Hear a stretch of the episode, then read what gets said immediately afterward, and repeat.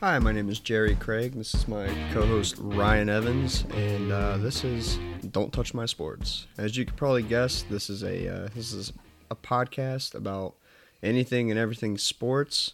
Uh, we're doing this from our living room. We're just two average guys who love sports, love talking about sports, and that's what we're gonna do. And we realize that our opinion does not matter whatsoever in any way, shape, or form. So take everything we say with a grain of salt. Or a mountain. Good point.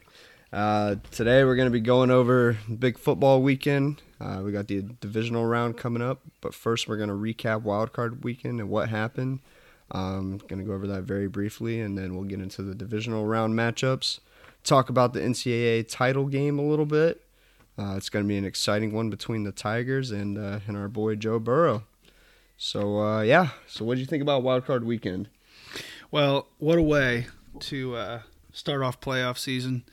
Uh, two overtime games. Uh, one other. I mean, all the games were very good, very close games. Uh, you know, you saw the end of a dynasty. Hopefully. uh, you saw, again, like I said, two overtime. You saw a missed uh, pass interference call on the Saints again. And uh, you saw a very crippled Eagles team fail to. I mean, what, what can you say? They, not only Yeah. have they lost, you know, a ton of starters to a point where they had people that were in training camp that were I'm sorry, not training camp, but that were in uh, on the scout squad. team, practice squad, that were out being the the number one guy, and they were succeeding in doing so. And then when but when you lose your franchise quarterback on a uh, cheap shot hit from Jadeveon Clowney, you know you can't you can't expect to to be a, a, a good Seattle team with a really good quarterback in Russell Wilson and a, a monster in DJ Metcalf. So, yeah. but I guess we will just start from from the top of Wild Card Weekend from the, the first game, which was what was that Buffalo Houston, right? Yeah, we had Buffalo. Uh, Buffalo taking on the Houston Texans in Houston. Uh, I think Josh Allen played a pretty good game. Sean Watson obviously played a better game. Houston pulled it out 22-19 in an overtime thriller. Uh, Dabo Swinney said that Deshaun Watson was the Michael Jordan of football, and damn did he show it on that last play. I wouldn't call him Michael Jordan. I think to be called Michael Jordan, you have to be the best player. uh, I, I wouldn't say that Deshaun Watson is the best player in the NFL. However, um, I mean, what a way to bring your team back. You're down 16 nothing. Uh, you know, JJ Watt gets a key sack to force. I guess you're down 13 nothing. JJ Watt gets a key sack to force a field goal, putting it at 16 nothing. You drive down the field, score you know, and, and then when your team needed you, putting the team on your back, taking that double hit, being able to escape the pocket, uh, hitting an open receiver down the field, and turning that into to another touchdown, really to. Well, you, you would think to seal the deal. Actually, right? The the Bills had another chance after that. Yeah. And then Josh Allen almost screwed. I mean, got sacked for minus forty yards. Yeah, yeah. And then uh, their defense, Buffalo's defense, I'll tell you, Buffalo's defense gave. I mean, the reason the Bills were winning that game was one because of their defense, and their defense, even though they gave up that one, uh, you know, drive to Deshaun Watson, they kept them in that game when Buffalo had no business being Oh, at abs- the end of that absolutely. game. At the end of that game, Absolutely. had no business being in that game. So, you know, hats off to them. Yeah. But uh, obviously, a good win for uh, the Texans. What a story on the torn pec by J.J. Watt and being able to recover from that in two months. A recovery that is normally four months, right? And something like Uh, that. yeah, it was like three to four months. He was supposed to be out for the rest of the year, Yeah, including even- playoffs. Yeah, and Um, and they even said, I remember hearing that he basically asked the doctor, "Is there any chance if we make a playoff run?" And the doc said, "I mean, tiny, tiny sliver." And J.J. Watt turned a tiny sliver into playing in Wild Card Weekend, yeah. propelling. I mean, coming up with some key plays to propel his team to victory, and now going on to the divisional round against the Chiefs. So, so good game to uh, good game Yeah, by the Houston Texans. really good game. I think. Uh, I think with another year of experience, I think Josh Allen pulls that out. Oh, I think I think you, the Bills are there. yeah, I think the Bills, especially with the Patriots falling, I think the Bills take over Yeah. as the leader of uh, the AFC East. Yeah, the Bills have a real opportunity to to step into that role. I think Josh Allen has shown a, a lot of potential, a lot of promise. Um, what what a way to have a, a short memory. He had that Oh, yeah. horrible, horrible last drive in the fourth quarter. Um, Not last. well, drive, not last drive. Yeah. Was supposed to be the last drive. Yeah. Uh, and then, like you said, defense keeps them in the game. Uh, you know, forces uh, Houston to give the ball to Josh Allen one more time. and he was able to drive down the field and look good doing it. Yeah. All that well, The- actually, outside of the kidding. lateral, outside, maybe. uh, a lateral short of looking good. Yeah. but you know, Dawson Knox really saved yeah, him I was on gonna that say one. Knox looked looked pretty good there. But let's move on. We don't want to spend too much time on Yep. on one game. So the next one was New England versus Tennessee, where you lost five dollars to me on this game. Yeah. By the way, I went zero and four in Wild Card Weekend. Hey, to, two and uh, four, baby. Let's go. two and two. That's what I meant. Two of four. Yeah, Two zero and of four, four. zero and four in Wild Card Weekend. If you wanna, if you want to, uh, if you want to be successful, pick against my picks. I guess. Good Uh, call. But Tennessee ending the dynasty single handedly, um, twenty to thirteen. How about Derrick Henry? That guy. He's a beast. Yeah. Uh, you can't. I mean, you can't stop him. Look, uh, New England has won a what was it? They were the number one defense, number one scoring defense, and number one overall defense in the NFL. Correct? Uh, yeah. Hang on, I think I got it right here. Um, yes. Yeah. So Yeah, with San Francisco right behind them. That's a testament not only to the power, strength, and versatility of Derrick Henry to be able to run for 183 yards on the number one defense in the NFL, but a testament to the offensive line. If you watch that game, the line of scrimmage is not where it is when the ball is snapped. Those offensive linemen are pushing that line of scrimmage one, two yards back. So you have a 250 pound back who runs a 4 5 40 running full speed and not getting touched until he's two yards past the original line of scrimmage. I mean, I don't you I don't care who you are. I don't care what players you have on your team. You aren't stopping him. He's getting four, five, six yards every time he does that at least. So, you know, and I guess this is looking ahead, but you know, any team that want, that's playing Tennessee, they need to be able to attack that offensive line at the point of attack and get Derrick Henry before he gets ahead of steam. Because you saw against the Patriots, and and you know, hats off to Mike Vrabel for for being able to milk that clock. I mean, using Belichick's you know move against him, but not only that, but being able to utilize Derrick Henry. I mean, they won that game, and Ryan Tannehill I think had less than 100 yards passing. He had 71 yards passing in that game. Yeah, so you know you have a a, a really good quarterback. If you if you look at the last, uh, you know, since he started for Tennessee, they've gone eight and three. And if you look at his yardage, he's putting up, you know, Drew Brees during the regular season numbers. I mean, these aren't numbers that you would expect from a Ryan Tannehill. So, you mm-hmm. know, when you have the ability to let your quarterback just sit back, manage the game, and just keep handing the ball off to a very durable and reliable running back, you know that that one makes the game come easy. But two, you know, good job by Ryan Tannehill and Mike Vrabel for you know that ability to run run the ball as much as they did, or I guess not that ability, but the the knowledge to uh, milk the clock like they did. Right, and to recognize that Derrick Henry was, That was- not going to yeah, stopped was- in that game. Yeah, that was who they needed to keep giving the ball to. Plus, I think you know weather has a huge factor to play in that. You're playing in terrible weather. It's pouring down rain. It's Yeah. cold. You're not going to want a guy like Ryan Tannehill throwing the ball.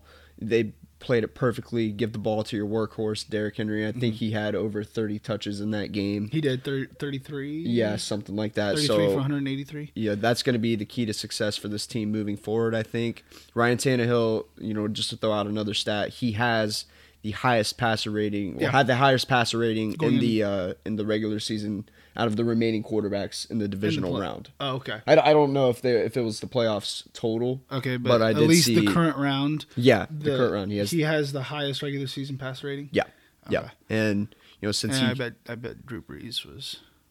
I bet they were pretty close. yeah, yeah. I bet that was the only one. That I was close. surprised that he was higher than uh, Patty Mahomes.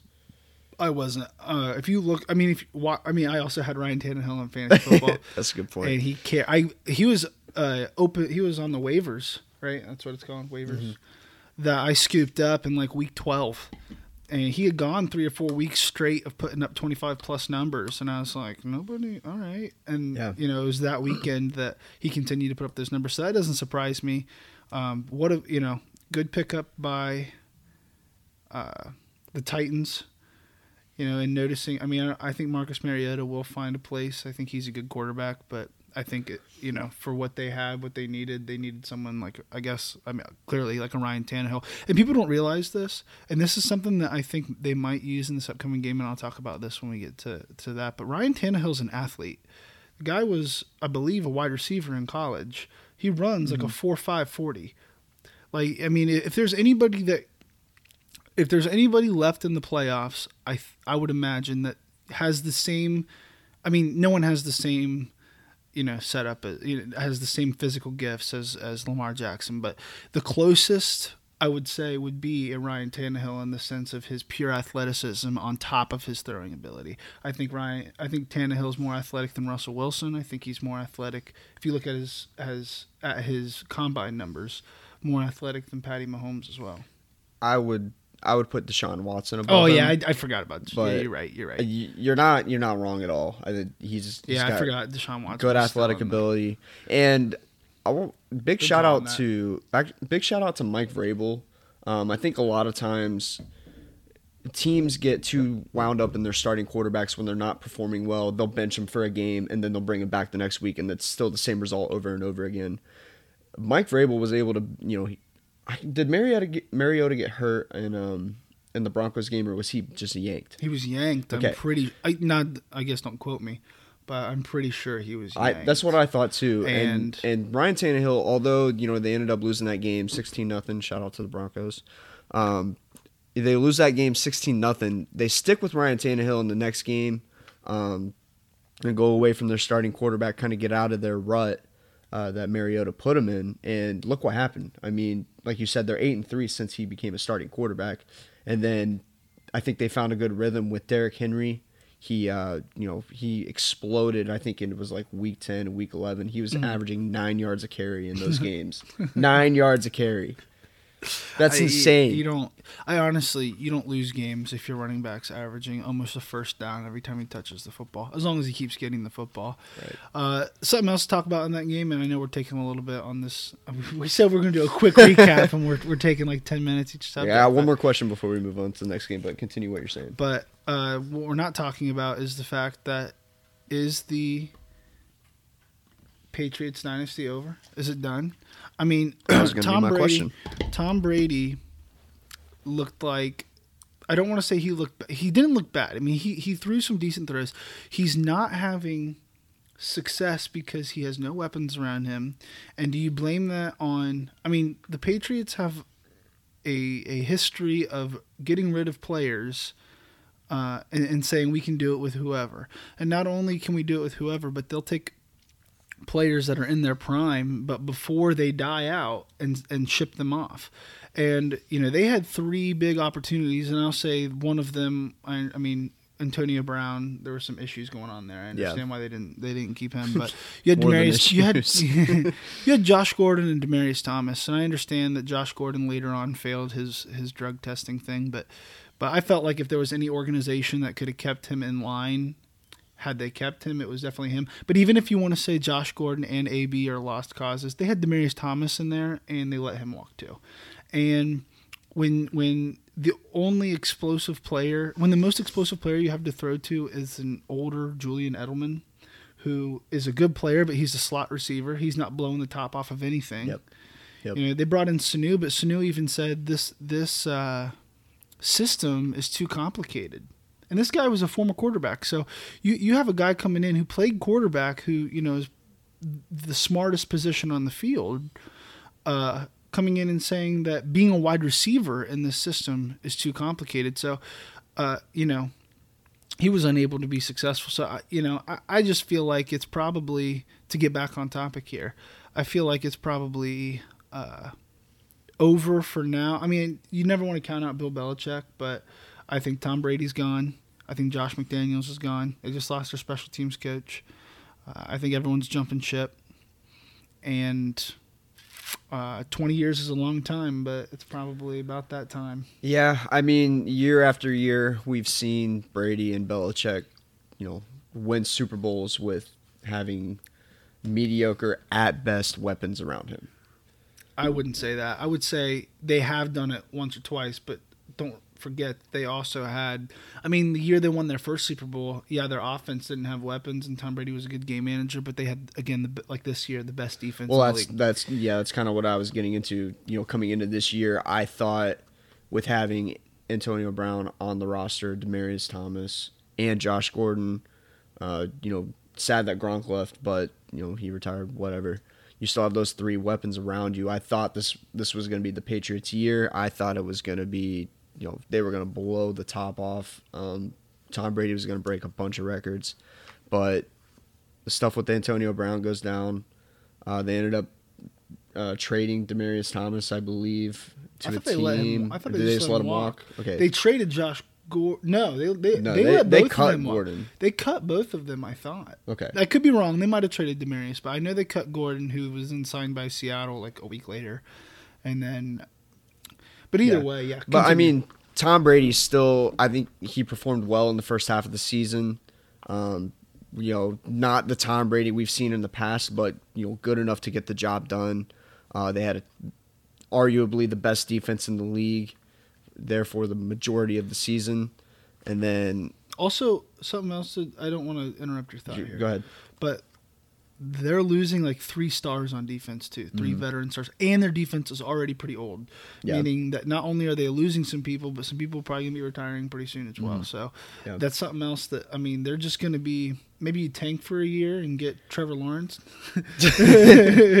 Wow, uh, that's another conversation we'll have. Patriots go 0 and 16 and get Trevor Lawrence next year. Maybe. Yeah, you know, never never count them out. Or maybe they pick up somebody in this year's draft. Jake, Jacob Fromm, Herbert. Yeah, they'd have to get. I mean, but they're going to be the. 20, We're, we're getting we're getting off topic. This is a totally they're, different. They're the 24th pick, so it's somebody, they're someone's the, They were there. the best team to lose. I Yeah, think so, record wise, right? And I believe so. All right, no, let's- uh, New Orleans. oh, that's right. Okay, yeah. so they're going to be the 23rd. Uh, yeah. So last Speaking question before we move oh. on.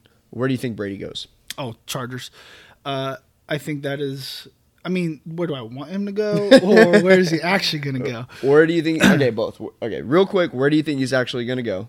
Okay, where where he's going to go for sure. I already know this because uh, Insider information. Insider speculation. Uh, Tom Brady is going to the LA Chargers. Um, What happens to Philip Rivers? You, do you think he's done? Dude, Retired? you or- can't have a gun. You can't out? have he, oh shipped out. He's not going to retire. He'll probably. I would love to see Philip Rivers go to somewhere like Chicago, I think that would be a good fit for Philip Rivers. uh, something like that. But I think what's going to happen. think Trubisky's a bust. Agreed. But- Everyone's saying it's either going to be Chargers or, uh, and then they're going to ship out Philip Rivers, which I'm not sure where he'd go. I'd like to see him go to Chicago, or he's going to go to the the Raiders in Las Vegas, and they're going to ship out Derek Carr to Tampa Bay. Has been the two big things.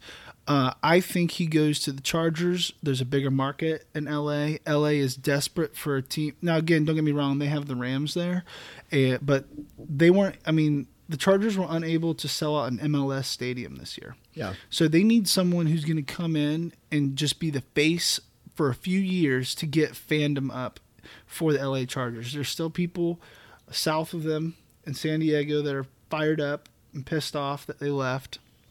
Not to mention, LA's got weapons. Oh, LA's a young team. LA's got young people on defense and offense, and they're they they are good. And they're getting ready to move into a new And stadium. right? And uh, yeah, and if they can Have you only- seen that stadium? Yeah, it's pretty way? awesome. Yeah. But the thing is, is if you can't sell more than I, I think LA's gonna. I think they're like, we need Tom Brady. We need someone like a Tom Brady. Yeah. I mean, they had the Rams there last year, but I think the Rams. I think Jared Goff is the definition of an average quarterback. Oh, agreed. Um, Agreed. He's not the. think- fa- I don't think he's the face of a city either. no. Um, the other thing, and I know I keep I keep dragging on because I'm remembering stuff that Yeah, I I've know, seen right? and heard. uh, something else that so, uh, that people have been saying is that uh, uh, Tom Brady might go to the Colts. Uh, that I heard that. Indianapolis might. Yeah, I've heard that a few times. That Tony Dungy said that that it would be a good move. Um, and then I was informed, or I saw that uh, people in Indianapolis hate Tom Brady Wonder why? because he's ruined Yeah. he is he has ruined Indianapolis's chances so many times.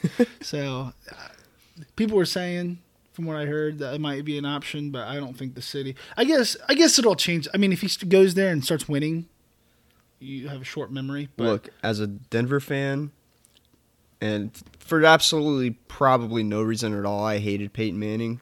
But when he came to Denver, you know, I was all I was on Hey, board. you, you were give me that Peyton Manning Yeah. jersey though. Yeah. all right. Where do you want Tom Brady to go? I already know the answer to this Oh, you question, know. but Dude, Tom Brady, Josh McDaniels, Cleveland Browns. All right, you, you get you get. Tom he's going to bench the first round or the first pick of the NFL yes. draft two years ago. He's like been that. needed to be benched for two years now. I love Baker Mayfield, and I think he is. I think he's a good quarterback, and I think he'll be successful in the league. But the problem is, is he's got so much pressure on him right now. Everyone thinks, oh, he's got to be so good right now. That's why one, and he had he just had the worst coaching hire I have ever seen coaching him. I, I still am fired up about the fact that they had a great coach in Gregg Williams who seemed to bring out the good side in Baker Mayfield. And also they have Freddie Kitchens, the offensive coordinator. I mean, they were much more successful when he was just the offensive coordinator than once when he became the head coach. Mm-hmm. So, you know, he had a bunch I mean, he's had now three head coaches, right? One, two, three. Oh, yeah, th- this will be his third. No, this will no, be his this fourth. will be his This fourth coming yeah. up. And by the way, they want to hire by Saturday. Uh, he'll have three head More on that later. coaches. He's had three head coaches in his first two years. All right, you put anybody in that situation, and they're gonna they're gonna struggle. You get a leader and an offensive coordinator or offensive mind rather, because I want Josh McDaniels to be the head coach. But you get an offensive mind and a leader, and Tom Brady and Josh McDaniels to come in for two years, sign two year, and Cleveland's got the cap space, so a big two year mega contract for Tom Brady, and and Josh McDaniels there at head coach. Cleveland has the weapons. I mean, I, I really think you get someone like that in there, you're going to have a very successful uh, year or two. And it'll give Baker Mayfield the, the chance. I mean, who wouldn't? I mean, I'm going to be honest. If I was Baker Mayfield and I was, you know, doing okay, but I had the chance and opportunity to sit and learn behind the greatest quarterback of all time, one of the greatest competitors of all time, Yeah. and one of the g- best leaders of all time, uh, I, yeah, I'm I'm sitting. Uh, Yeah. I would sit for at least a year. Maybe Yeah. maybe it's a one or two. I don't think Tom Brady wants to sign just a one year contract, but Yeah. but anyway, okay. What about you? As much You as we- answer both of those as, As well. much as we want it to happen, I would love to see him go to the Browns as well. I think it's a good. I think it's a good option. It's it's not happening. Where do you think um, he will go? You, you in agreement with the Chargers or no? Yeah, uh, I think the Chargers would be a really good fit for him, and I think it's the most likely scenario uh, out of all of them. Yeah, I, I would I would say he's probably going to the Chargers. It's a shame. I as much as I hate Philip Rivers, he's a good guy. Uh, puts up numbers year after year. Uh, he's he's been the face of the franchise for the past fifteen years ish, right? Something like something like that. Um, yeah, it'd be interesting to see where he goes too. Uh, He needs to get out of L.A. I mean, he just and and there's talk about Brees leaving New Orleans. I I don't think that'll happen. I don't think it will either, but I was listening to. You a really couple think Sean Payton is going to let Drew Brees leave? Drew Brees has gotten them how I many don't times think- to the playoffs? He's necessarily leaving. I think there's a chance he retires. No, he won't retire. With with Brady still in the league, he's not going to let Brady pass his A little uh, pass friendly his touchdown. competition. Yeah, no. Yeah. All right, we got. I, hope we, he does. I love Drew Brees. All right, we're gonna Most- move on. By the way, most oh, we'll, we'll talk about him because we're Yeah, we're getting we're getting there. next, Speaking right? of Drew Brees, New Orleans, Minnesota. New Orleans, Minnesota. That was a shocker. Good game though. I had New game. Orleans going to the Super Bowl. So did I. Yeah, So I did think I. a lot of people did, and Minnesota wins in overtime, twenty six to twenty. I know there was some controversy in the game. Um, that last uh, last catch by Kyle Rudolph there could have been called pass interference. I personally think it was a pass interference. Um, I think he pushed off and defenders are just not getting the chance to play on the ball. I mean, what's what's a defender supposed to do when Kyle Rudolph's got his arms out like this? You Well, it was one arm, but yeah. you know yeah. Um. Uh, yeah. I mean, I, look. Was it a bad call? Yeah. The fact that they didn't even review it is also troubling to me. Yeah. They have been this year, and you know, it's just ironic that this would happen to back to the Saints, and maybe it's on purpose. I, I'm not one for conspiracy theories, but Yeah. they have. Had, what's the guy's name? Ron Riviera. Is that right? Something like that. Riviera, I believe, is his last name. The guy that's in charge of all these reviews Uh, in New York. It's it's something like that. Yeah. I don't know. The most inconsistent calling of games I have ever seen. And the fact of the matter is, look, I understand as a referee, like you don't want to, th- like, especially in the playoffs, right? You don't want to throw the flag. You want the game to, but when you are giving yourself a distinct advantage against the defender, the defender didn't have even an opportunity to make a play on the ball. I I mean, it was a clear shove off. Uh, the fact that you're not even going to review that, and you know, I was told, or not, I was told, but it was reported that these refs just immediately ran off the field. You know that that sort of just immediate. "Nah, Nope, this isn't going to be. Yeah. It, it, it's it's unfair, I think, to Saints fans.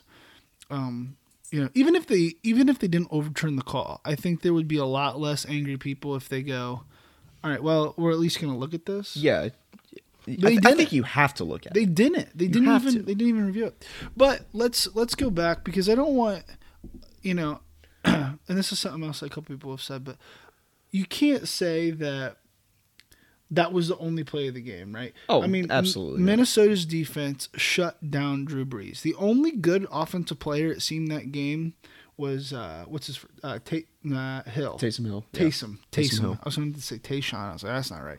Yeah. Taysom, Taysom Hill, a beast, dude. I don't know. Wait, what's That- gonna happen with him? That guy can play dog. any position on D the field. W G. But look, you know, Minnesota's defense showed up to play. They came into New Orleans and held probably the second best, right? Probably second best offense in the league. I would say third best, third best offense in the league. Yeah. Uh, to twenty points, and. Uh, you know they only had what 17 points until that very last drive. So hats off to their defense. And then in overtime, Kirk Cousins gets the ball and throws a dime and a drops it in the bucket for for uh, in the bread Thielen. basket. running down the field who made it obviously a great route but i mean people want to talk about primetime cousins and he doesn't exist well he just he just showed at least in that game that he definitely exists Yeah. and uh, I mean, heck of a play, heck of a pass to Rudolph too. I mean, yeah, Rudolph pushed off, but he put that in a place where even if he wouldn't have pushed off, I don't think the defender could have made a play on the ball. I just think maybe he could have tipped it out or or Yeah. made a play on Rudolph's hands or something like that. Yeah, But- I mean, like you said, it's not the only play of the game. The Saints had, you know, the Saints offense is the Saints offense. We know what it is. We know what Drew Brees is about. He's not, you know, he's not the all-time leader in touchdown passes for no reason. Right. We know what he can do. He's got can't guard Mike Thomas. I mean, he just broke the uh, single season record for total catches, right? And Yeah. yardage, wasn't it? Or was it just? I Or don't was it? think It, it might have just been I don't think it was yardage. yeah, Um, have Alvin Kamara in the Alvin backfield. Kamara, uh, yeah, I mean they have weapons. They have shown it all year that they are one of the top offenses in the league, and they just come out flat. Minnesota just I- Minnesota's defense. I don't think you're giving enough credit to their defense when you say one- they come out flat. Well, they came I- you know, that's- beat. Yeah, Minnesota's defense made them come out flat. Okay. Well, when you say come out flat, it means Yeah. like they were weren't ready to go. I think they were ready Yeah. to go. I think Minnesota's defense just showed up to play. yeah, They, they, were did. they were ready, especially that front seven. They got pressure on Drew Brees. Drew Brees also turned the ball over twice.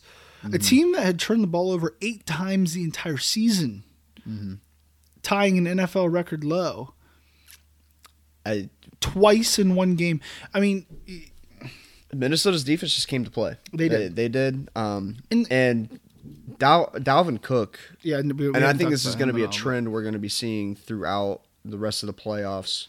Um, running the ball is going to be key moving forward for all of these teams. Right. Uh, and Dalvin Cook really opened up the game for Cousins. Cousins showed great poise. I know there were a lot of questions about Cousins coming into the season, specifically this game not being able to perform in prime time. And he showed up in overtime. But Sure did. Yeah. And speaking of overtime, I think it's a shame that uh, Drew Brees doesn't get a chance to get the ball in overtime. But, you know, football is a two phase game. You got offense and defense. Your defense has got to force a stop. You know the rules. You know you know what the situation is. Okay, but having Um, said that, do you think there needs to be a change? Absolutely, Okay. absolutely. Also, I did hear this. Um, you know, in overtime, I think it's like twenty five percent of the ball or twenty five percent of the time the, the losing team doesn't get to touch the ball. So it's not like it's, you know, it's not like it's all the time it's happening. But I think it's a conversation that needs to be had. Um, I do think that you know, in an offense driven league, it, both offenses need to get the chance to touch the ball. Yeah, I, I mean, I would agree with that. I mean, when you have back-to-back playoff years where top-tier quarterbacks didn't have the opportunity to get on the field, you, you know, that just is uh, i it's unfortunate. And look, it's you know, everyone wants to talk about, oh, we got to win the game in regulation. Yeah, I mean, you got to win the game in regulation. I understand that, but at the same time. They didn't, right? We didn't Yep. win the game in regulation. We're in overtime. So how do Minnesota we didn't it, win the game in regulation either. yeah, You know? so I was saying, yeah. So you you really you have to win. You have to make it uh, a a system in which both offenses get to touch the ball. You know, people were saying they don't like they don't like the college aspect, which I can understand why because you you only got you only got twenty yards of space, right? So, Yeah. Or twenty five So back the ball up a little bit. maybe or or I kind of like the idea of playing like an additional quarter almost and then maybe doing that where it's like you have just a little bit more of extra just football for a whole quarter you could win by 14 points you could still be tied you know so you have something like that and then uh uh th- then having like a like a college football Yeah. style Yeah. so Yep. all right we gotta we haven't even we haven't got to like All right, let's quickly go over. Seattle, Philly. Uh, Carson Wentz goes down on a, I think, cheap shot by Jadeveon Clowney. I That should have been targeted. He should have been ejected from the game. Yep. I think he, He should should be have fined. fined. Uh, yeah, that was ridiculous. I think no question if it's college football that play is reviewed and he's uh, called for targeting and ejected. Uh, but this is not college football, is it? This is this is the big boy league. Yeah. Oh. Are you wait, are you not ejected in the NFL for targeting? Uh, I don't I don't know the answer to that. That's one I'd have to look at. yeah, up. I don't know either. But Uh, either way, he definitely should have been. I mean, look, I'm not gonna say, and I don't want to say, I don't say, you know, give the accusation that he did this on purpose, like he was trying to take Carson Wentz out of the game. He like I don't think he was actually aiming at the head to hurt him at the end of the game, or not. I'm sorry, at the beginning of the game rather. However, he definitely purposely hit him late, and definitely should have been a penalty. I mean, if uh, anything, it was a late hit. It was a late hit on top of the fact that it I was mean- at the head. How many calls have we seen where quarterbacks are sliding, giving themselves up, get hit in the head for a player that's not even intentionally going for the head, but it still gets called? Yeah, you know. this was a situation where he was you getting want to talk about ground, already on the from ground. the refs? Yeah, he's already on the ground, and Clowney just straight up dives. I mean, it was he purposely hit him late. I don't want to say he purposely hit him in the head to like hurt him or anything, but nevertheless, it was it was a bad play. You know, it was Yeah. it was a stupid play by Clowney. Should have been a penalty. Should have been at least a fine. I don't know if you can get ejected. I don't know if you get ejected for targeting, but either way, and, and not say, also not saying you know kind of playing devil's advocate, not saying that Philly wins that game if oh, Carson Oh, no, Wentz is they- in the game. I don't. I still don't think they do, but and I agree. Um, but anyway, Seattle pulls it out, seventeen to nine. Moving on to face the Green Bay Packers Sunday night. Um, but we'll now move into the divisional round. This is going to be an exciting weekend of football. I am so excited for this. Can we? I'm sorry. Let's go back to that game real quick. I know that we've been trying to move on, but I feel like we're not giving it. Like we just go, yep, bad call, seventeen nine, moving on.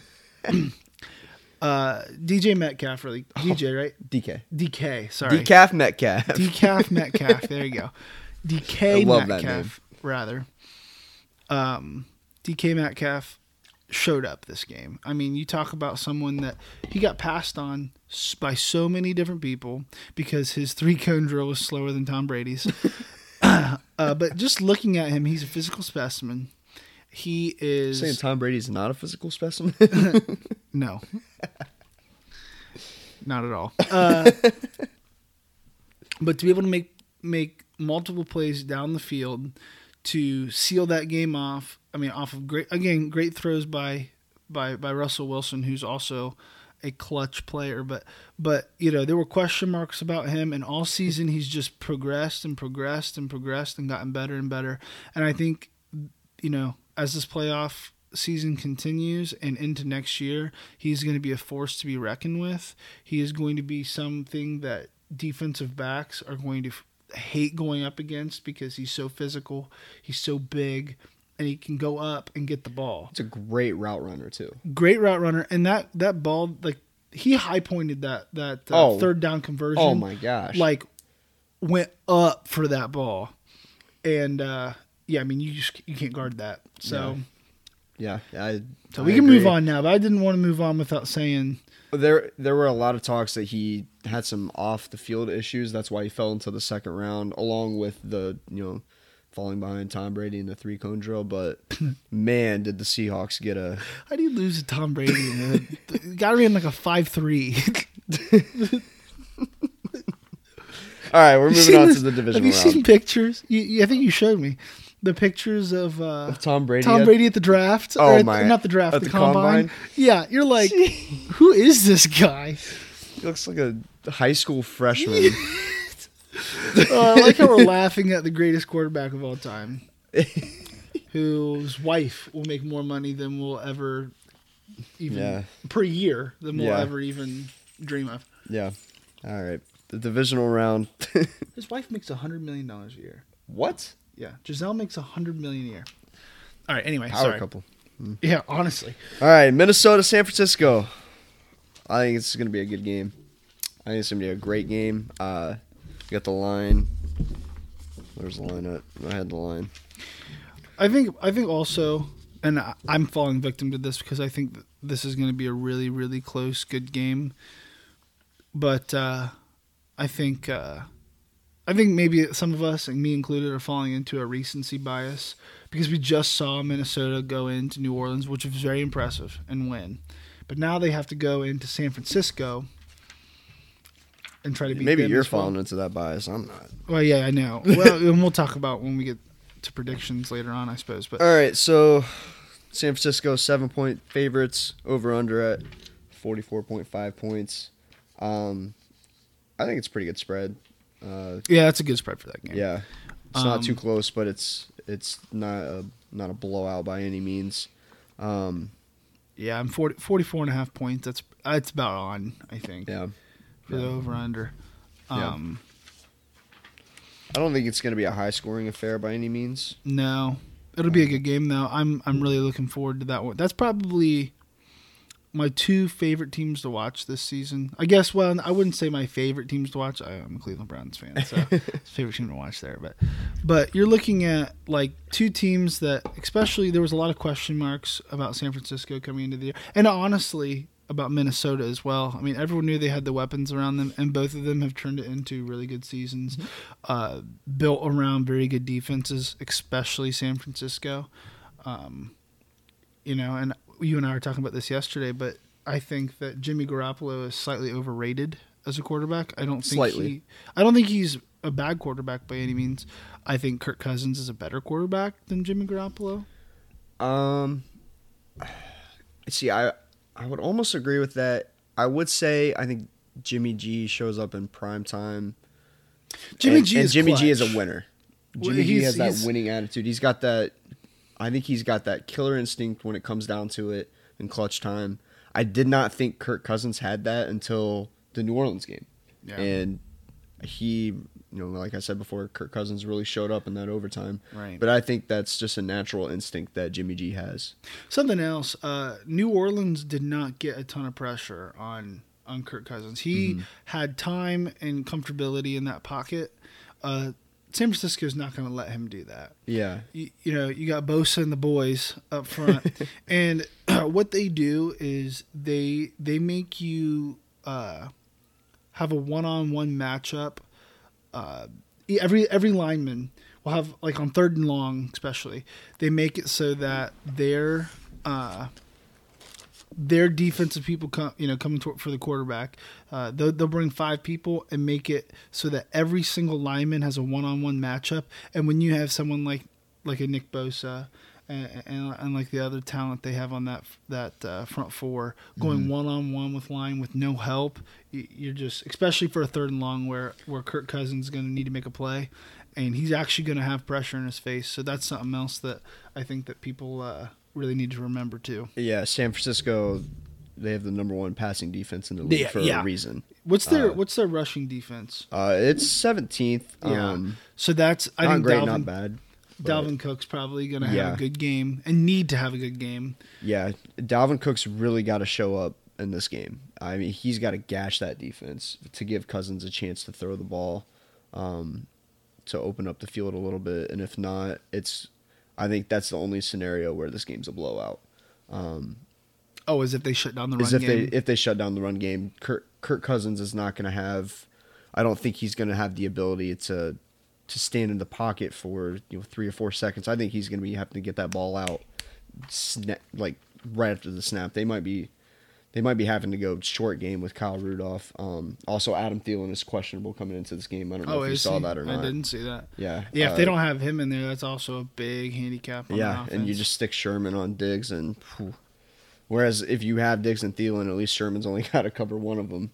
right. And but if if Thielen's gone, Diggs on uh, or Sherman on Diggs, that really puts a puts a hamper on the defense or on the on the Minnesota offense. Um, but we'll see what happens. I hope Thielen plays. I think it's gonna make. I think that would make this a much better game, and I hope Dalvin Cook does uh, does perform well. I do like I like Minnesota. I like I like Kirk Cousins. Um, you know, coming into this game, like I said, he had a lot of questions surrounding him, and now he's he's on his way to prove himself. We'll see what he does. A, stat I want to throw at you, by the way. Minnesota in the regular season. I'm not counting the New Orleans game, and I also won't count the last uh, regular season game, Chicago, where they sat all their starters. The Minnesota Vikings had one win against a team that finished with a winning record this year. The teams that they beat had a had a average winning percentage of 35%.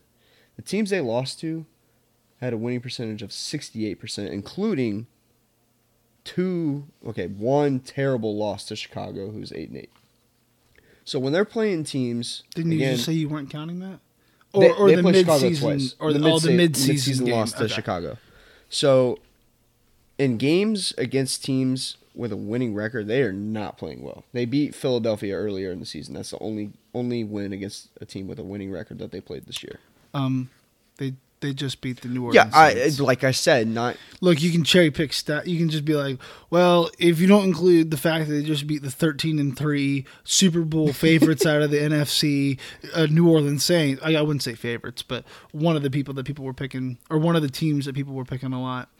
Uh, I mean, no one was picking Minnesota in that game. No. they and they come in. if and you pick them. Minnesota, you're either insane or Look, you I- live in Minnesota. Minnesota. uh, I would agree with you that that that is somewhat troubling of a stat. However, none of that means squat in the playoffs. The playoffs are a different animal. You're starting zero and zero, and right now, the Saints are zero and one, and the Saints the are watching this game from the couch. yeah, and Vikings are one and zero, and they're coming in with steam. They're coming in with people going, hey, maybe they're maybe there's something maybe. against again. No, again, recency bias on my part because uh, obviously San Francisco is the number one seed for a reason. I mean, they're Yeah. number one seed off of uh, half of an inch goal line stop, but nevertheless, they still are the number one seed. So I don't I don't want to discredit San Francisco for that. But Yeah. having said that, you know, uh, I think Minnesota right now is hot. I think Kirk Cousins is good. I think that that is a good stat to bring up, I suppose. But at the same time, um, uh, I, I think that the playoffs are a completely different animal. It's a completely different mindset. Mhm. You know, the regular season is about what? Getting to the playoffs. Right. They did that. Even if even if the only ranked team or not ranked, sorry, I think college football. even if the only winning record team that they beat was the Eagles, they still got to the playoffs. And uh Yeah, you're absolutely right. You're absolutely Um, right. But I think it is troubling, you know. Yeah, they had a good game against New Orleans, but what's gonna happen? What's gonna happen? What do you think is gonna happen this game?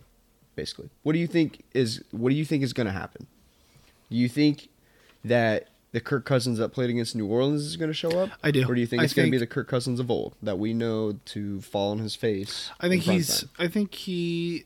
I mean, the Kirk Cousins that came. I mean, you, you're talking about. He just beat New Orleans, in New Orleans, probably top three, four hardest places to play in the NFL. Mhm. Um, I, I think you'll get the Kirk Cousins that you saw last week. Again, I again not to discredit San Francisco, a very good team, and and it's going to be a very good game. But I think Kirk Cousins shows up. I think Dalvin Cook shows up. I think that that offensive line does their best. Obviously, you know you can't stop that front for San Francisco every play or anything like that. But mm-hmm. but you know I, I really do think that Minnesota's offense is finally finally clicking, Yeah. uh, and, and I, I think they show up. I think they show up. Are we doing, are we doing predictions now too? Or are we waiting? No, still? we'll wait. I just I just kind of wanted to see what you thought. I think they show up. I think yeah. I think Minnesota's defense shows up, and and Jimmy Garoppolo has a harder time than general uh, moving the ball. I think it's going to be a tight, tight game, and it's going to come down to the last one or two possessions. It may even go into overtime again, which would be awesome. Um, but even if it doesn't, uh, I, I really do think it's going to come down to, uh, you know, a, a last possession drive by one of those two quarterbacks, and with Kirk Cousins literally just doing it last week, he now has 15 uh, fourth quarter overtime game winning drives, Mhm. and uh, he's going up against a quarterback who's started now f- in his third, second, second year starting, third year, Third third year starting, Third year, yeah. Third. third year starting. So, uh, again, you want to talk about experience in the big time? I think Kirk Cousins, uh, again by one game now, I suppose, but has shown Yeah. that he can win, and he's shown it 14 other times, I suppose, Yeah. that he can win at the end there. I, I think Jimmy Garoppolo is a little bit uh, more to prove in that. Again, we'll see how it goes though. Yeah.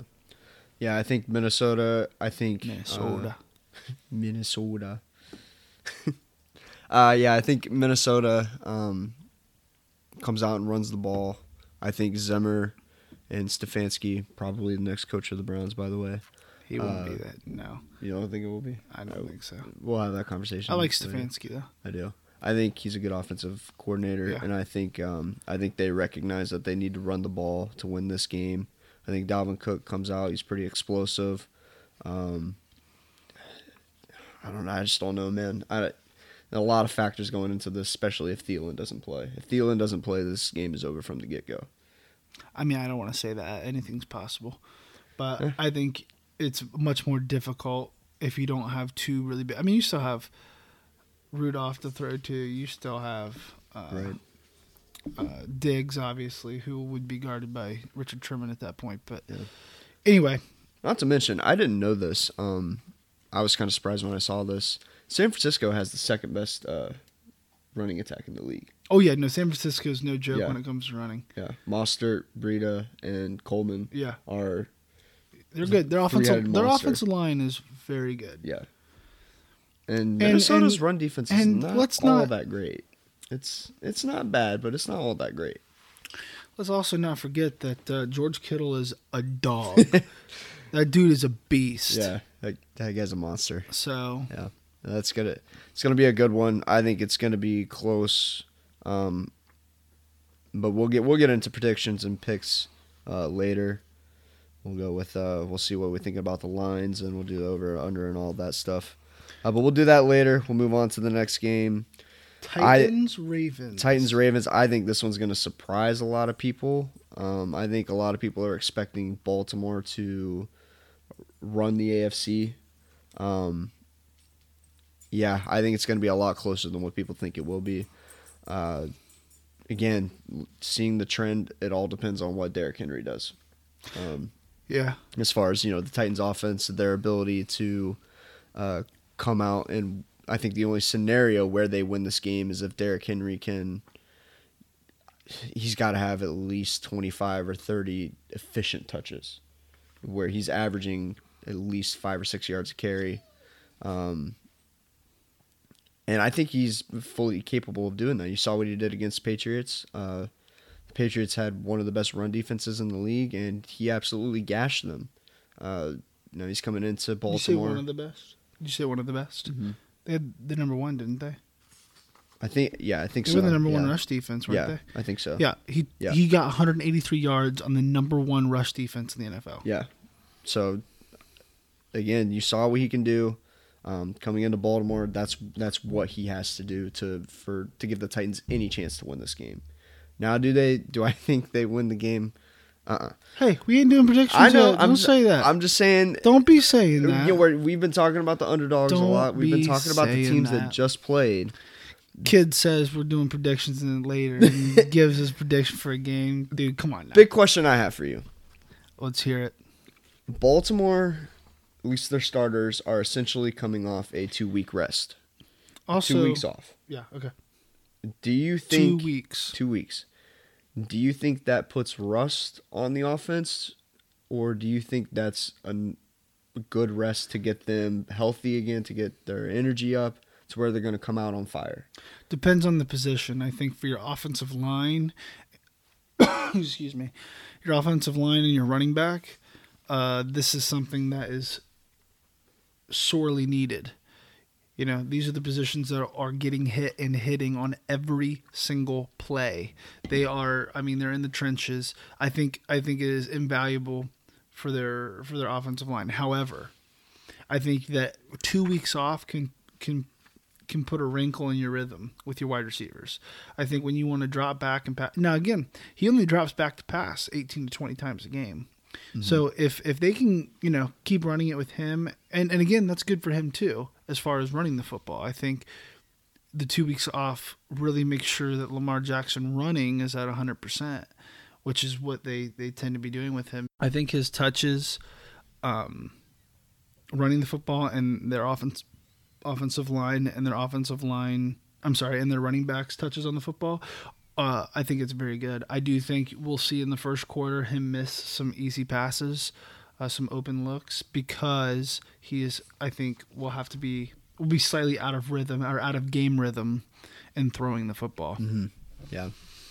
Uh, yeah, I agree. Um, But but back to your point about the Titans, I think if if Derrick Henry can run for 183 yards on on uh, New England's defense, he can run for 180 uh, a thousand yards against anybody. I know, obviously not a thousand, but he can run for for that many against anybody. And and with that, what we are talking about earlier, if that offensive line can continue to make that point of attack for Derrick Henry, if he can if he can continue to get to that second level and linebackers on their heels be the first people that are trying to touch him, he will be conti- he will continue and start averaging again nine ten yards a pop because you can't. I mean, you, you can't stop that. Now, if Baltimore can find a way to be hitting Derrick Henry in the backfield, and if they can get one, if they like, if I if I'm Baltimore, I want to get the ball first, go down and score touchdown. I think they lead the league in opening touchdowns. Um, you, you want to go down and score a touchdown, and then you want to get a quick stop and maybe get another score, make it 10 nothing, 14 nothing. If you get Mike Vrabel on his heels and he's going to have to start resorting to Ryan Tannehill throwing the ball, again, who's been very good, but if you take out that running game for Derrick Henry early and start dictating how their offense is going to run and make them one dimensional early, I think the game's over from the start. Oh, yeah. But if you allow Derrick Henry to come out and gash you and continue to just cram the ball down your throat and allow that offensive line to get into a, a blocking rhythm and allow Tannehill to be able to really utilize that play action pass, I, I, I think it's going to be a much longer day for Baltimore than people were thinking it's going to be. Yeah, and I think um, you know, as far as Ryan Tannehill, I think his 71 yards passing in the New England game, I think that's concerning.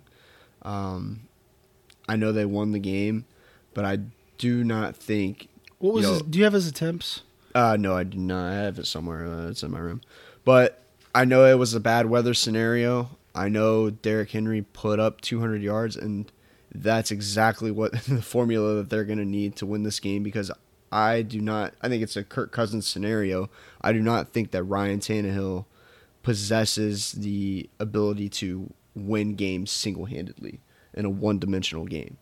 I don't think he can carry a team on his back to victory, especially a team like Baltimore. Um, I half agree with you. I don't think the 71 yards is concerning. I think when you have a golden goose, you keep feeding it. I mean, when you when you have someone that's just running over their defense like a train, and and at the same time taking off minutes off the clock on every possession, you keep giving it to him. I think Ryan Tannehill. I mean, uh, you you, aren't, you, you said it earlier in in the podcast, but uh, his passer rating is the best one in the playoffs right now. Yeah, because Derrick Henry has been able to open up the field for him. Okay, but you're acting like he can't throw the ball. Oh, he, you know, I don't trust him. I mean, he's got the best passer rating in the league right uh, in the playoffs. I'm not. right now. I'm not saying he So- can't throw the ball. I'm, that's not what I'm saying at all. I just don't think he possesses the ability. I don't think he has that killer instinct, that leadership ability to carry a team to victory by Okay. himself. I would agree with you on that. I thought you were saying because he only threw for 71 yards against tennis or against uh, New England that that was a demonstration of why he's not that good of a quarterback. And I would argue that he wasn't throwing the ball for a reason. That's why I wanted to know his attempts. Like if he Yeah. was if he was like 10 for 24 for 70 okay, that's that's concerning, but if he was, you know, 8 for 11, 8 for 14 for for 71 yards, no picks, no touchdowns, then then I think that that was part of the game plan once they realized that they couldn't stop Derrick Henry. Yeah. Yeah. So uh, w- I think that question is more about. I- I'd like to see the attempts on that before I before I say. But I, I still think that he has shown this season. I mean, how many games do you need to see where he's he can throw the football? He can he can put the money or put the money put the ball on the Put money. the money where the ball is. Yeah, put the put the money where the ball is. Uh, the ball on the money. Uh, you know, sit back there, especially off the play action, which again is opened up by a good run game by Derrick Henry. So, you know, I don't want to, any misconceptions about that, but I think he's proven that he I- can throw the football, and I think that he will have a good game throwing the football against Baltimore because Derrick Henry is going to be getting that seven yards per carry. Yeah, and I think it's going to be huge uh, if if Derrick Henry is able to do what he did against the Patriots. If he can do that and Tennessee drives for seven seven and a half minutes, it's going to be key to get Lamar Jackson off the field, get him out of a rhythm. Um, but I still think I think Baltimore is clearly the better team. I Lamar Jackson, this guy is incredible. This guy is a doing dog. I know I've used dog to describe like eight people, and you can hear my dog scratching himself in the corner there. But uh, And speaking of dogs, and I know it's been said, but he is he looks like Michael Vick. he doesn't. no, he's his own. I, I hate. I hate that comparison because don't get me wrong. it's it's not a, it's not a bad thing to be compared to Michael Vick at all. Michael Vick was incredible when he played. Unless you are talking about dogs. Uh, Heyo. no, I I would agree that uh, Michael Vick was a great player, but I don't think they they, they are not play they don't they aren't used in the same way. The the offense that Lamar Jackson runs and the way that they run. So I don't think the comparison with Lamar Jackson and uh, and Michael Vick. I mean, it's not a bad comparison, but I also don't think that like the offense that Michael Vick ran and the way that they used him is not the way they're using Lamar Jackson. Lamar Jackson is being designed to run the football several times a game. And and then when he is throwing the ball, I think he is I don't think he can throw it as far as Michael Vick could, but he puts that ball right where it needs to be pretty much every time he throws the football. You know, so I I don't want to say he's better. He's one year in. Michael Vick had several years of excellence, but but to me, it's looking like he is the better. Like if he continues what he's doing right now for several years, and let's assume that he does, I, I think he'll be a better quarterback than Michael Vick was. And Yeah. I think right now he is the most explosive, the the most uh, just X factor type player who can just ch- I mean any play, any play could go for six points with him. So, Yeah.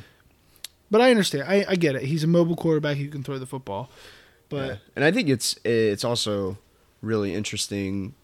You know, you talk about Lamar Jackson possessing that capability to make any play go positive. You also see that with Deshaun Watson. You see it with Patrick Mahomes, and I think those three guys are going to be, you know, the new quarterbacks of the league. Yeah. I And agree. it's interesting that you're seeing a changing of, the guard in the NFL at the quarterback position almost overnight. I mean, you've had. I'm not saying that these guys are bad by any means, but like Brady, Brees, um, I put Rivers in there. Uh, Rodgers. Rodgers, uh, probably. I mean, Matt Stafford's good. He's never made so, you know, never really had any success in the playoffs or anything, but he's put up numbers. Those guys have been the face of the league for the past 10, 10 15 years or so. And now all of a sudden you're seeing these guys Lamar Jackson, Deshaun Watson, um, Patty Mahomes. Uh, I don't want to say Baker Mayfield, but I think he's got the potential to to be in that conversation. But you No, know, you get what. I'm saying. The younger generation of quarterbacks are up and coming, and it's almost like overnight. You have Oh, Brady. okay. I get- you have Brady knocked out of the playoffs, end of a dynasty. Brees is on his last, like probably he's probably got two or three more years left in the league. Don't do my boy Drew Brees like that. Oh, I- he's got five years left. okay, I'm just kidding. But I mean, these guys are going to be out of the league here soon. They're not in the playoffs anymore, and now you see these guys. Okay, and Russell Wilson, by the way, also in the conversation with Mahomes and them. Um, but I, wouldn't- mean, I mean, he he's been there for. He's been an elite quarterback now for four plus years. He's been in the league for eight. yeah, yeah, I wouldn't consider him a part of the new guard. yeah. I think he's just a holdover, I suppose. But but I thought you were saying I thought you were getting at like athleticism of quarterbacks, like that's going to start being more and more prevalent. And I thought you were trying to include Baker Mayfield oh in that list of athletic quarterbacks, and I was going to be like, no, uh, no. no. Um, but, But- yeah, I mean, you have you have Baker Mayfield, you have Sam Darnold, you have Jared Allen, you have Josh Allen. Josh Allen. Jared Allen was the number sixty nine uh, defensive end, Nice. nice for uh, Minnesota Vikings. My apologies, Josh Allen. I did that yesterday too. Yeah. Uh, Josh Allen, um, but yeah, Lamar Jackson, obviously. Uh, You, yeah, have, I you, mean- you have a lot of up and coming quarterbacks that are becoming the face of the league Yeah. right now. You know, I mean they they've led their teams to victories in the playoffs, and now they're they they are the playoffs this year They- essentially. pretty much, Yeah, with the exception of Aaron Rodgers. Who's, yeah, we'll get to that later, but. yeah.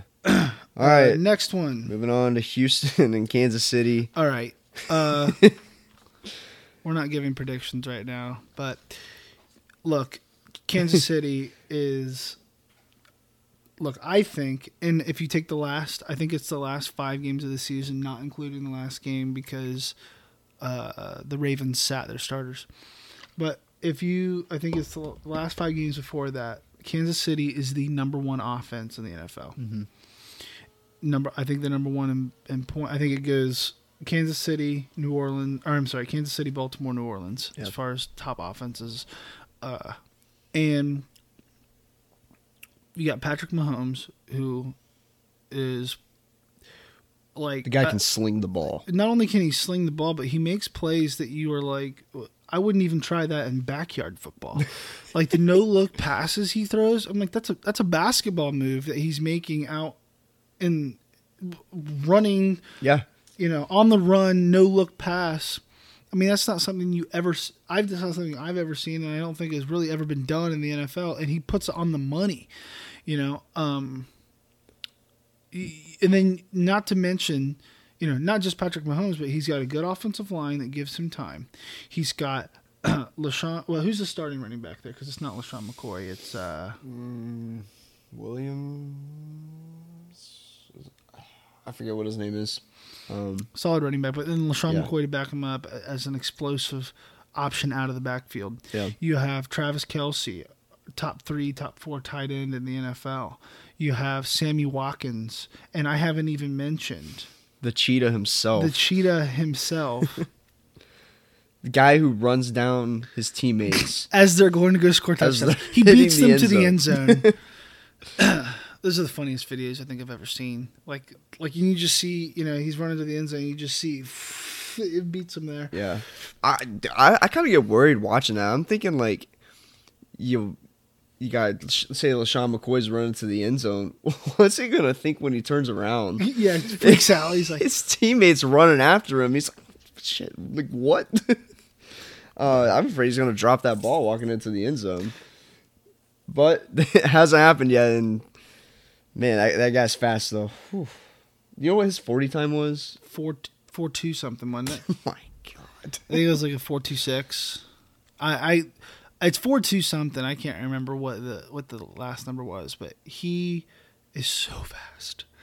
So yeah, I mean, and I'll tell you, the Bills' offense looked like they dominated Houston's defense for three and a half quarters of that game, and uh, if you if the Bills, don't get me wrong, Josh, Allen, and uh, and and the Buffalo Bills are a good team, but they don't have near the weapons experience or or the offensive just guru that is Andy Reid uh, back there. So if if, if they're de- if the defense for Houston doesn't ratchet it up a lot uh, coming up against Kansas City, it's I mean they're gonna they're not gonna be able to stop them. They're No, gonna they're score any they're gonna score anytime they have the football. Yep.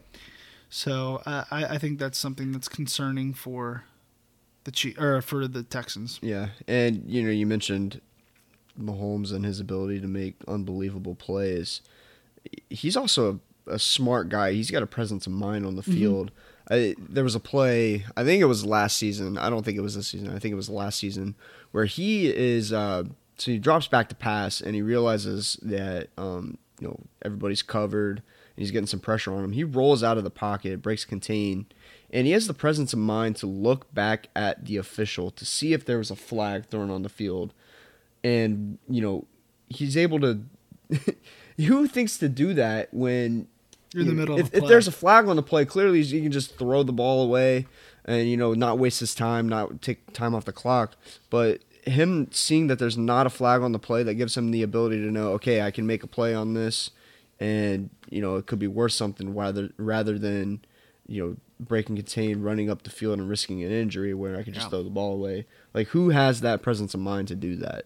Uh, Patrick Mahomes. That's incredible. But you know, we talked about the Kansas City offense. Their defense is over the last half of the season has been incredible too. oh yeah, I- thought you were about to say they're not very good, and I was like, yeah, if you incorporate the whole season. No, yeah, But the last few games, the last half, really, they've Yeah. they've come alive. I I think um, over the over the full course of the season coming into the playoffs, Kansas City has the eighth ranked best uh, passing offense or passing defense in the league, and I think they were top five, if not number one, in the last half of the season. And Deshaun Watson gets sacked a lot.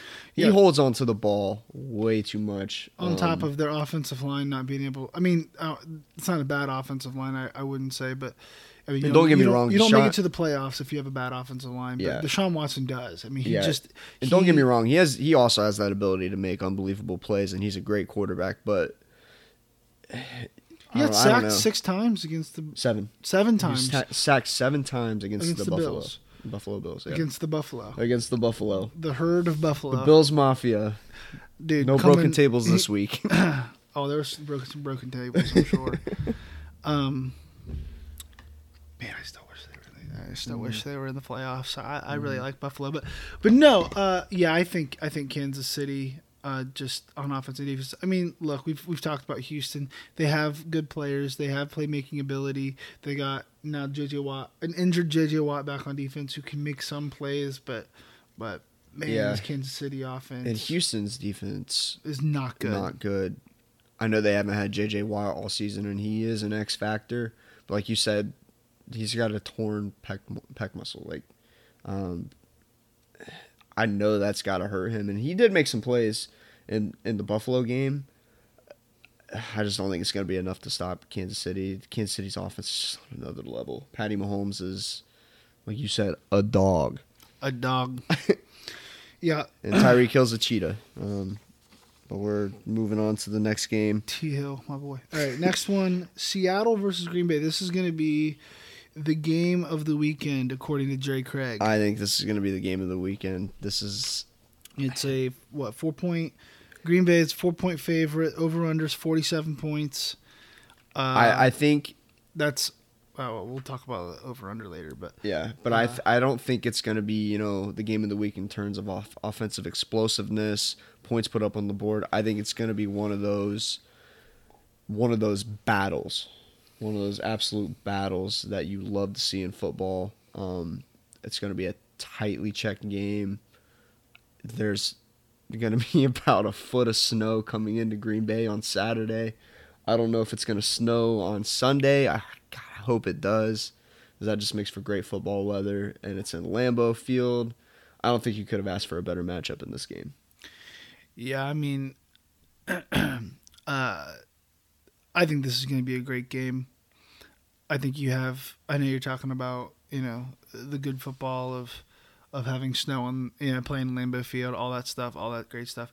You also have two of the best quarterbacks in the NFL going head to head, and not to say that you don't have great quarter. I mean, you have you know uh, Patrick Mahomes and uh, and Deshaun Watson. Two of you two of the best y- yeah. established quarterbacks. But yeah, you ha- you yes, exactly. You have probably and and probably the, other than Tom Brady, the two best clutch quarterbacks too going at it. I would argue. I mean, who else are you going to put up there? yeah. Um, I mean, yeah, Drew, I- Drew Brees is lost and, and and all these things. You're talking Yeah. about two two winners yeah. and and you, and also two completely different personalities. Uh, you have the let's And a go little bit get of him and, and a little bit of a rivalry here too with the the whole fail Mary situation. Oh yeah, yeah. Um, These two teams so- played each other, and so yeah, it's I- been good. I, I really think that uh, Green Bay has not really impressed me defensively this season. They've had to rely on turnovers, which they have been getting. Um, but man, they should have had two losses. I mean, they, they should have lost Detroit twice. They won literally after the clock expired both times. So, uh, you know, th- they've won ugly many times this season. They now they did stomp Minnesota in week uh, 16. I mean, they destroyed Minnesota in week 16. However, uh, I, I I think that their defense has been lackluster. Um, but uh, but having said that, you know, Seattle's offense is is struggling. I mean, they only put 17 points up against. I mean, I mean Philadelphia. Their their injuries were on offense, but again, a nine and seven Philadelphia team held Russell Wilson and the boys to 17 points. Uh, you know, so and, and having said that, Seattle is experiencing, especially at the running back position, uh, several injuries, which makes it more and more difficult. Especially now with this game, you're going to have to rely on beast mode Marshawn Lynch, who More on that later. is a beast. but uh, yeah, so that'll be an interesting matchup to see. I, I do think it'll be a good game. Uh, I think the sort of and defense of the Green Bay Packers against a, a somewhat Russell Wilson reliant and Russell Wilson heavy offense of in in a snow game uh, of of Seattle will be an interesting matchup. And then on the offensive side of the ball, Aaron Rodgers is not throwing the ball very well the last half of this season. He's he's averaging under sixty percent for his throws. The only person that he throws it to is Davante Adams, who, who who's a very good wide receiver, but you're gonna need you're gonna need more than that. And then Aaron Jones has been very inconsistent all season.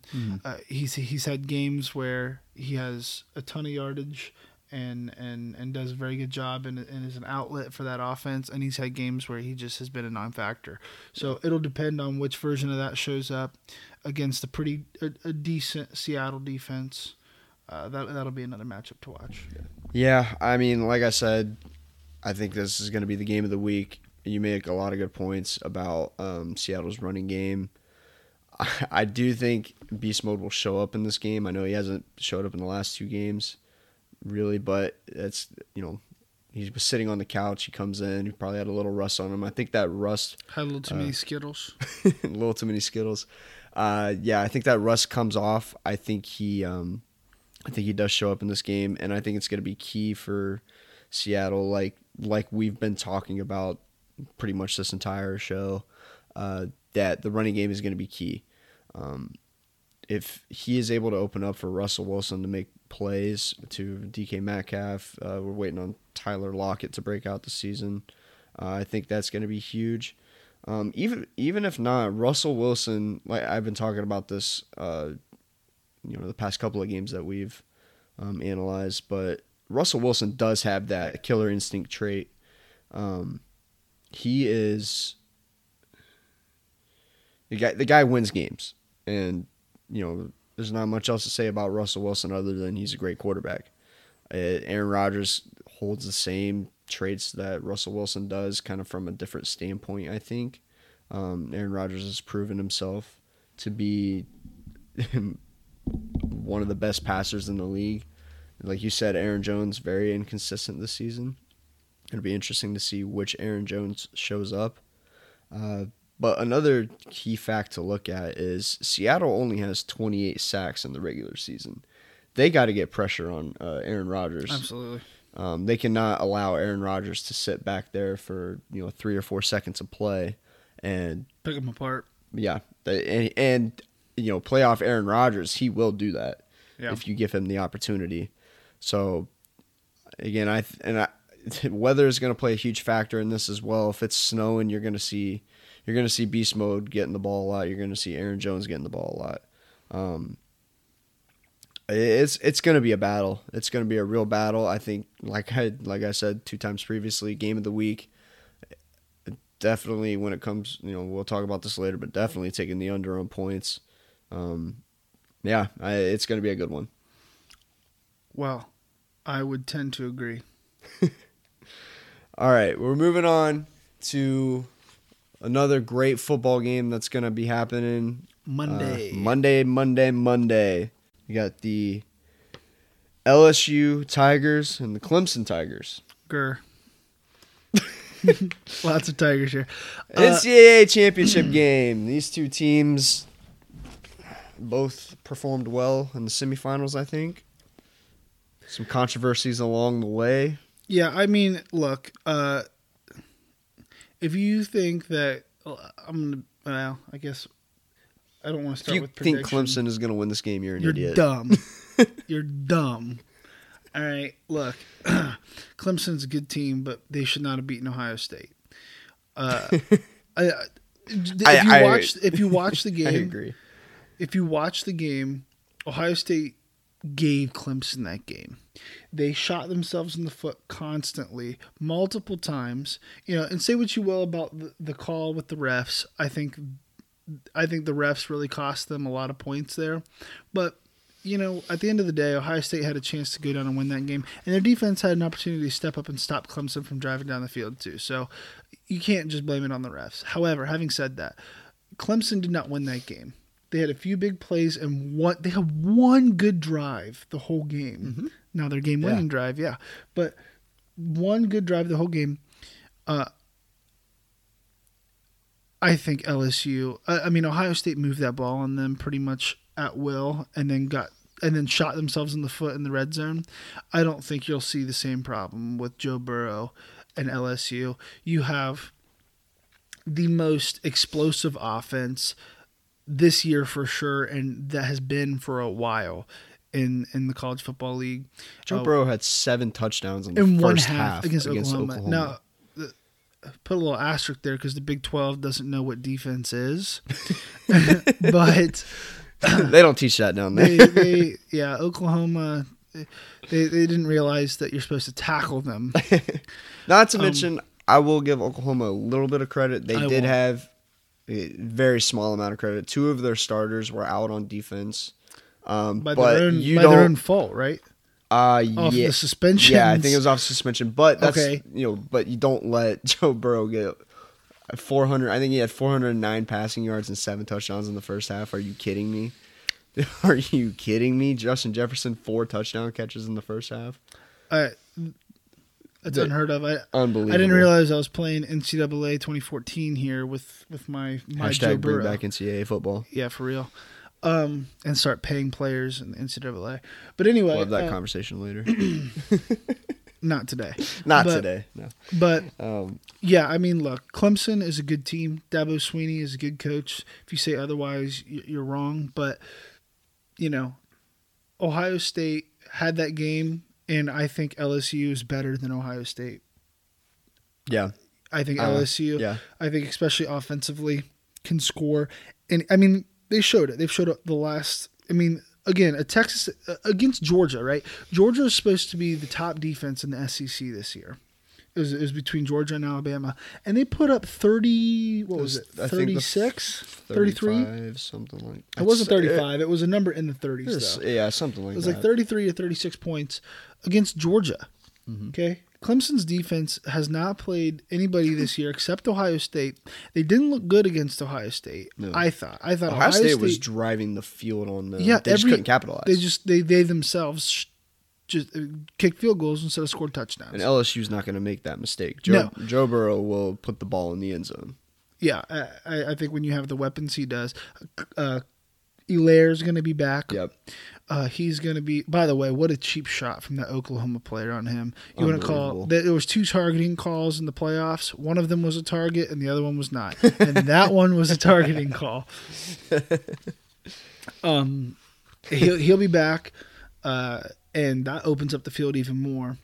Uh, I really think that this is going to be. I don't think this is going to be as close as people think it's going to be. You know, um, maybe I'll be wrong, but I, I really think Joe Burrow is a beast. I think they have so many weapons. I think they have a mentality down there, and you see it in every single interview that their coach does. Coach O ends every interview with "Go Tigers," and that's because his entire team philosophy is about the team.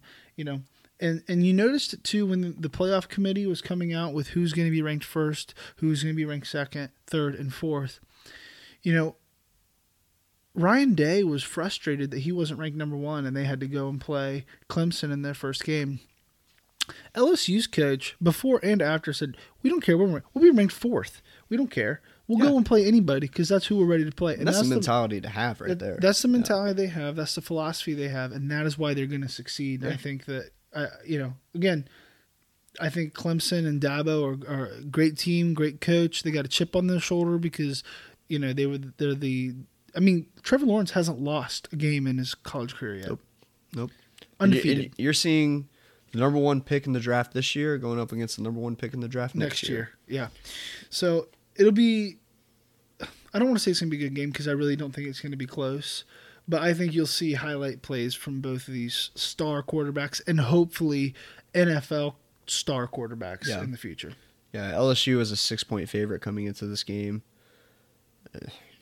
I can't believe they're not higher. Yeah. LSU is unbelievable. Clemson has not had real competition this year until the Ohio State game. Where they I mean, looked like they were beat pretty much all yeah, game. they should have been beaten in that game. I think Ohio, it should be Ohio State LSU, but here we are, LSU Clemson.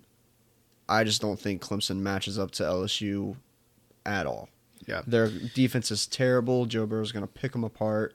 Um, not to mention one of the biggest factors I think coming into this.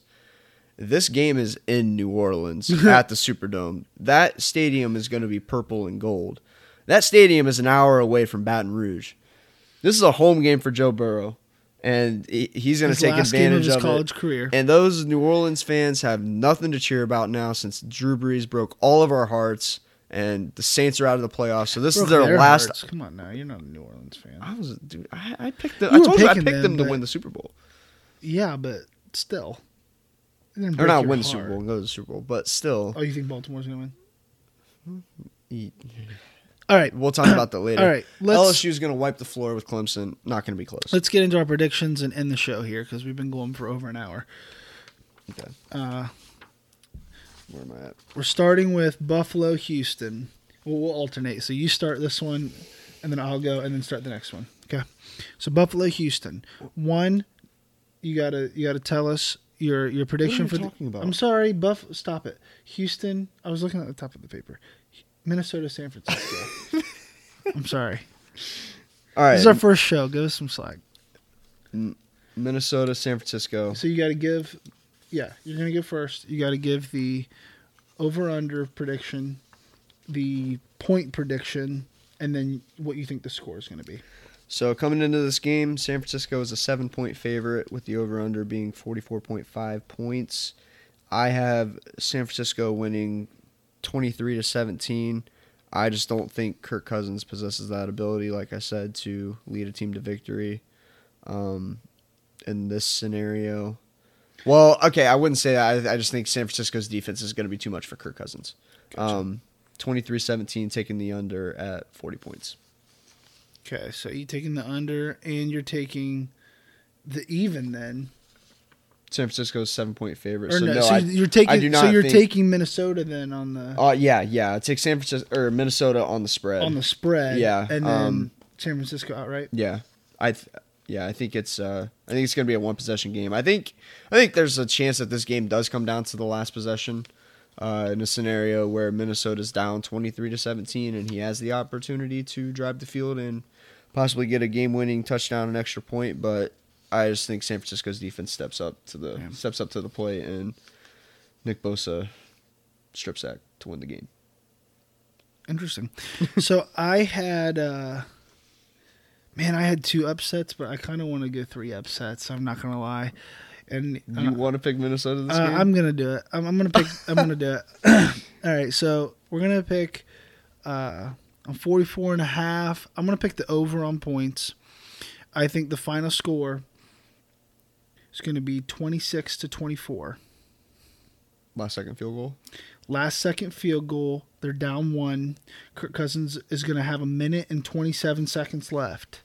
He's going to drive the field. They're going to get to the 35 yard line and drill a 52 yard field goal right. to win the game. Uh, so that means take the over on points and take obviously Minnesota on the spread if I have them winning by two. All right. So uh, next one, I'll, I'll start on this one.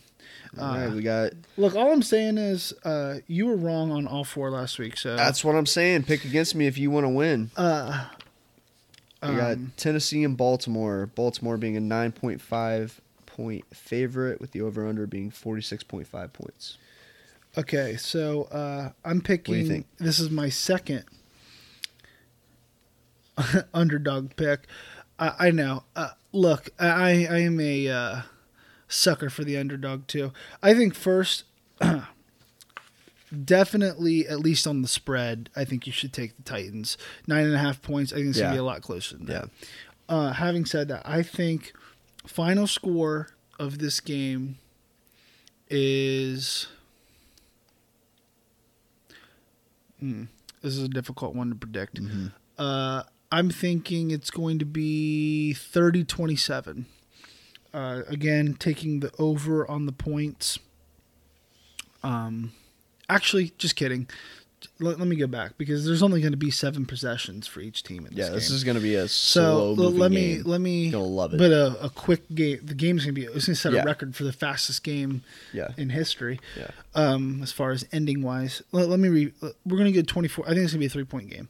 I think it's gonna be 24-21. I don't think it's gonna be a last second thing. I think uh, Tennessee is gonna get a two score lead on them. A te- uh, like a 10 point lead, like a 24 14 lead on Baltimore. Baltimore's going to feel the pressure to come back. They're going to get a quick touchdown, and then they're going to end up not being able to capitalize at the end of the game off of a Lamar Jackson rookie mistake, inexperienced mistake, trying to force something that isn't there.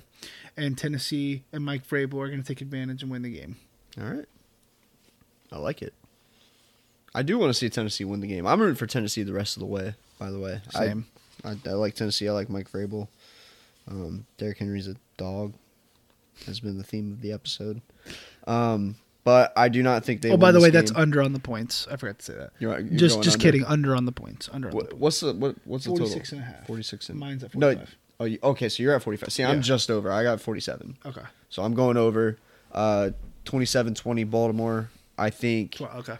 I think uh, Lamar Jackson and Mark Ingram is confirmed to play this game. By the way, Sweet. um, I think Which makes it a good game. I mean, that's not Yeah. good for Tennessee. I think it's going to be one of those games where um, Baltimore jumps out ahead. I think they go up by a touchdown, but I think they the game is close. It's going to be a one possession game all game, but it's going to be one of those games where Baltimore feels like they're in control of the game just from how well Lamar Jackson's going to play. Um, and I think they that Tennessee keeps it close enough to keep it an interesting game, but I just don't think I think they're Baltimore's going to force Ryan Tannehill to make plays and to carry this team to victory, and I just don't think he's going to be able to do it. yeah. Uh, so I'm going to take 27-20 Baltimore. Uh, going the against the, the spread, yeah, going against the spread. Going to take Tennessee on that, but um, yeah, taking the over on points. So moving on to the next game. Yeah, you start. Yep. Remember, we're, we're, we're opening. So you start with the Texans and Chiefs. 51 uh, points uh, for the over under, and Kansas City is only a 9.5 point favorite.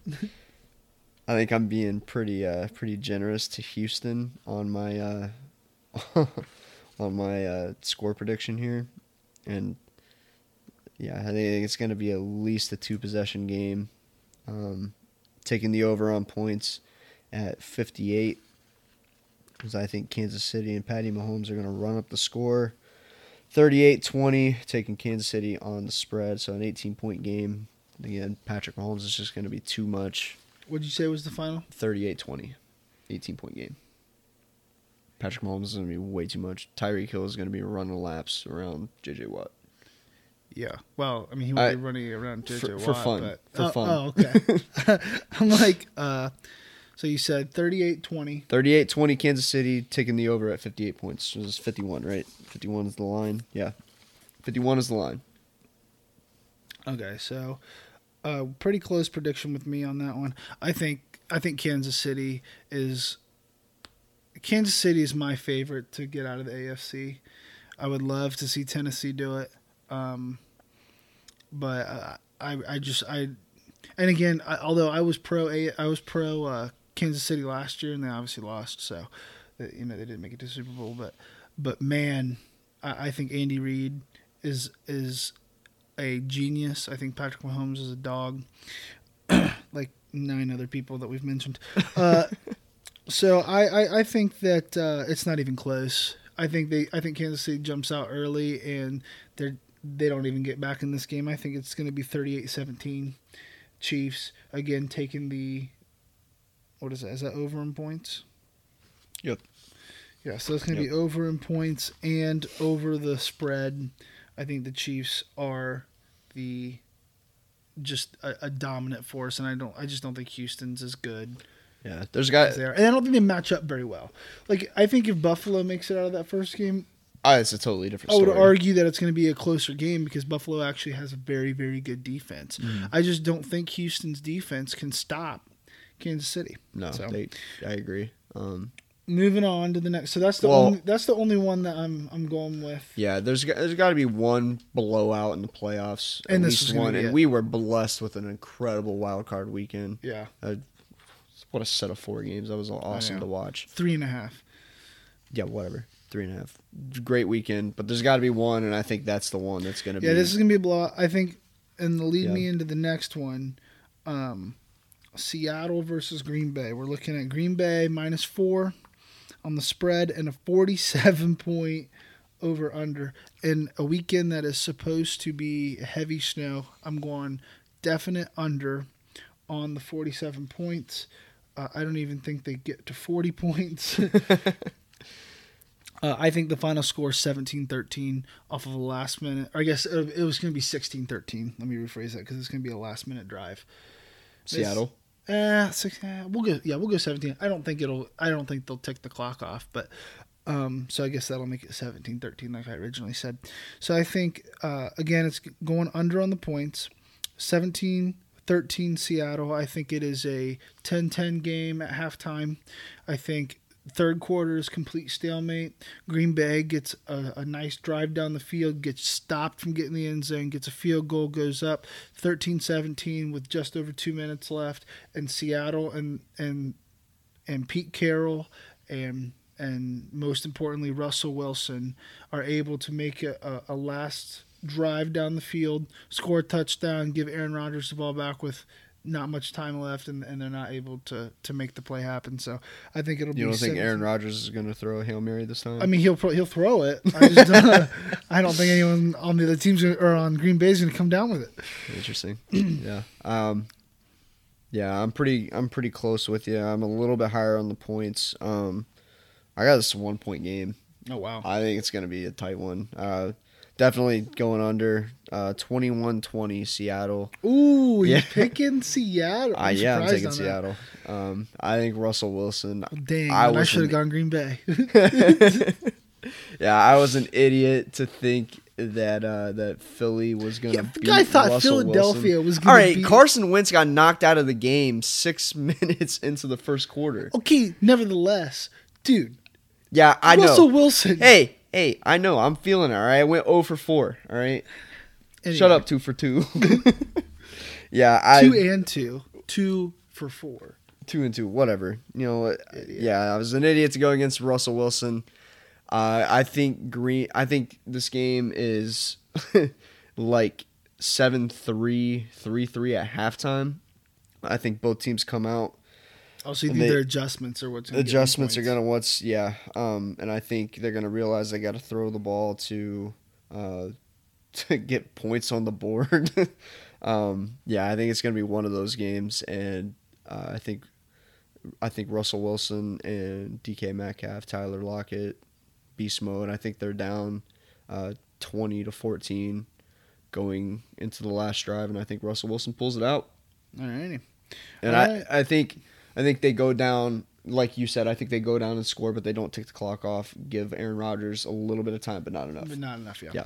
And All right, that leads us into the last one. big 69 and a half over under LSU six point favorites. What do you think? you know what, looking at my score right now, I'm changing it. I originally had 42-31 LSU taking the over. I think it's going to be at least a two at least a 2 to 3 possession game. I'm going to bump that up to 45-31. Make it 14 points even. Yeah. Yeah. Obviously over over Joe, on the points. Joe Burrow's bringing the title at, to Athens. Yeah, I, I, I have Clemson winning. No, I'm just kidding. I have LSU winning big, uh, over on the points, over on the spread. LSU wins 49 31. I don't think that. Uh, I don't think Clemson can match up with them. I, I- think they score at ease. I don't think the game's ever close. I think at halftime it's still like a two possession game, and and blows up even more from there. So. Yeah, I, I agree with you 100%. Joe Burrow is just too much. Uh, he's he's so good. Yeah. I can't believe there are only six point favorites in this game. Yeah, I can't either. Um, so- I guess, and, and Clemson just hasn't had any competition on the level that Ohio, or that LSU is at right now. Um, Very true. and LSU has proven themselves against top tier talent All in the. NCAA all season long. Yeah, I mean they gave up 400 rushing yards to to Ole Miss, correct? But uh, Trevor Lawrence, you've had a solid college career, the best so far. He literally has not lost yet. He's already got a national title under his belt. But sorry, buddy, but Joe Burrow is he's going to be too much for you. Um, So, yeah, you are not the Michael Jordan like uh, like Deshaun Watson was. so Um, yeah. Well, that is uh, that's our first episode. Uh, if you're watching, let us know what you, what you think. Um, yeah, I think it's going to be a good weekend of football. Uh, we were blessed, like I said, with a wild card, great wild card weekend. Uh, the college football playoff semifinals were the second game was good. The first game was also good if you're an LSU fan. Um, but yeah, I think this weekend is going to be incredible. We got five games if you include the national title game. Yeah, I'm I'm excited. I don't know about you. I'm excited too, and uh, thank you for anyone who joined us here for our first episode. And uh, we hope to see you back here at Don't Touch My Sports. Yeah, we we do not have a set schedule yet. Uh, we're still working that out. Um, but you know, we will we will be producing episodes on the reg. Yeah. So thanks for tuning in, and again, this is Don't Touch My Sports.